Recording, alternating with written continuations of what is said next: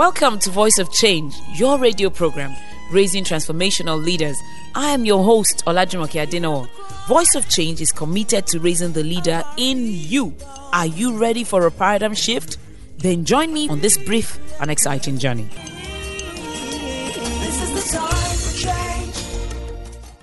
Welcome to Voice of Change, your radio program on leadership. We discuss leadership on Voice of Change because we were all born to be leaders. We may not feel like we were born to be leaders. We may not even feel like the seed of leadership is in us at all. But every one of us is a leader in one sphere of life or another, or at one time in life or another. You look at yourself and wonder, me, a leader? Who is a leader? A leader is someone who can mobilize people, resources, material resources, financial resources, goodwill, favor towards achieving a stated objective. So you see that even if you just organize traffic at a point, at that point you're being a leader. So many people that you've obeyed in traffic, you've never even asked, who asked him to get on the road and begin to direct traffic? But you follow him you follow him without question. Why? He put himself forward at that time and volunteered his services to make sure that chaos was averted. He stepped forward at the moment, and that was his time of leadership. I run interior architecture practice, AD Consulting. And if there's anything you will know as soon as you step into AD Consulting, it is that architects are leaders. We have to be leaders. We lead the design team. In Lagos State today, if a building comes down, everybody's arrested, including the architect. Meanwhile, the architect has absolutely nothing to do with the structural design that caused the failure of the building. Perhaps the powers that be reason that since we're leaders of the design team, we should be arrested too. But how about the quantity surveyor? What does he have to do with it? The entire design team is arrested. Architects are leaders and we take ownership on behalf of our client of the design team. So you see, leadership cuts across a whole different set of segments that you have never even thought about before. It's not just political leadership. Can we stop thinking about that for a moment and think about organizational leadership, leadership at every level and at every sphere? Let us commit afresh to becoming the leader that we have the capacity and the potential to be because we have what it takes. Now, don't go anywhere. We're coming right to the meat of the matter immediately after this break. Follow us today on Facebook at facebook.com forward slash Adenowo Olajumoke and on Twitter at Jumoke Adenowo. Welcome back to Voice of Change. I'm your host Olajumoke Adenowo and we can continue our conversation on Twitter and on IG at Jumoke Adenowo. Today, what really concerns me is a key factor of leadership which is what happens when a leader's team fails, or a leader's organization or initiative or project fails. What should a leader do? People don't like hearing the word failure, but failure is part of a learning curve on the journey to success. You often hear about the successes of successful people, but not about their failures. Every time you fail, you learn something. So when failure occurs, how should a leader handle it? It is so disgusting to me when I see a leader blame someone else for his failure. Mm-mm.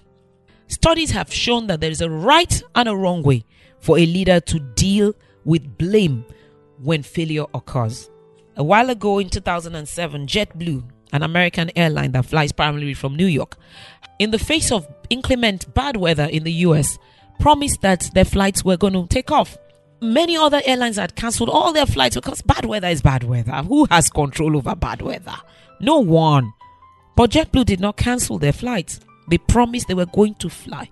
In the end, because of this same bad weather, they couldn't fly. So what did they do? They do like we hear on Nigerian Airlines. So visibility is zero in Port Harcourt. Therefore, we shall not be flying. I'm not saying that is wrong. Visibility is zero in Port Harcourt or it's less than 800 meters or whatever they need it to be. So perhaps that is okay.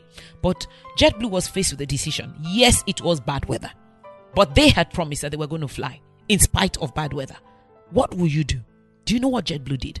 They said, We are sorry because of our own internal processes and strategic decisions that we took we will not be able to run this flight today. Ah, that sounds a bit odd. It was bad weather. Yes, but if a leader says something beyond my control caused this failure, they send two strong messages to the public. One, it is not under my control. Therefore, it will happen again because I don't know how to stop it. I have no control. When a leader externalizes failure and points a finger at an uncontrollable external factor, what he's saying to the public and the perception of the public of his organization and of himself is that I have no control over these forces that created failure. Well, immediately you know you think that if you had no control, then you may not have any control next week, next year, and in times to come.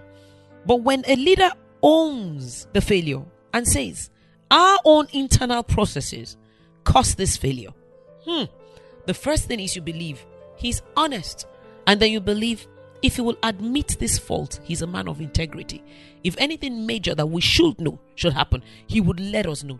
This woman, this man is up to the task. Two, you believe it is within their control. They just did not handle it right this time.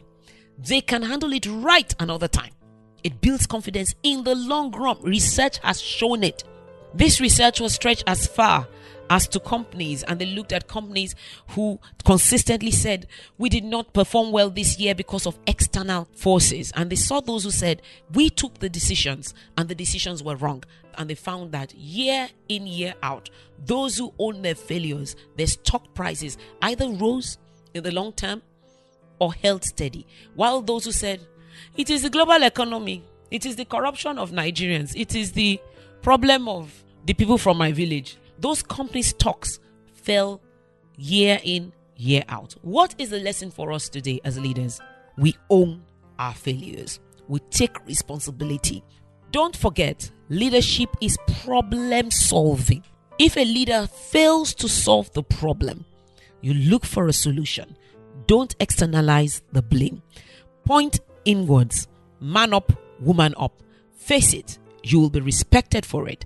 And research has shown it is more profitable in the long term. Thank you for listening to Voice of Change. For inquiries, please visit www.vocnigeria.com and www.olajumokeadenowo.com. Follow us today on Twitter with our Twitter handle at Jumoke. You can also call 0806 397 2911 or 0809 514 3574. Voice of Change is sponsored by AD Consulting and Awesome Treasures Foundation partners in Lagos and Canada.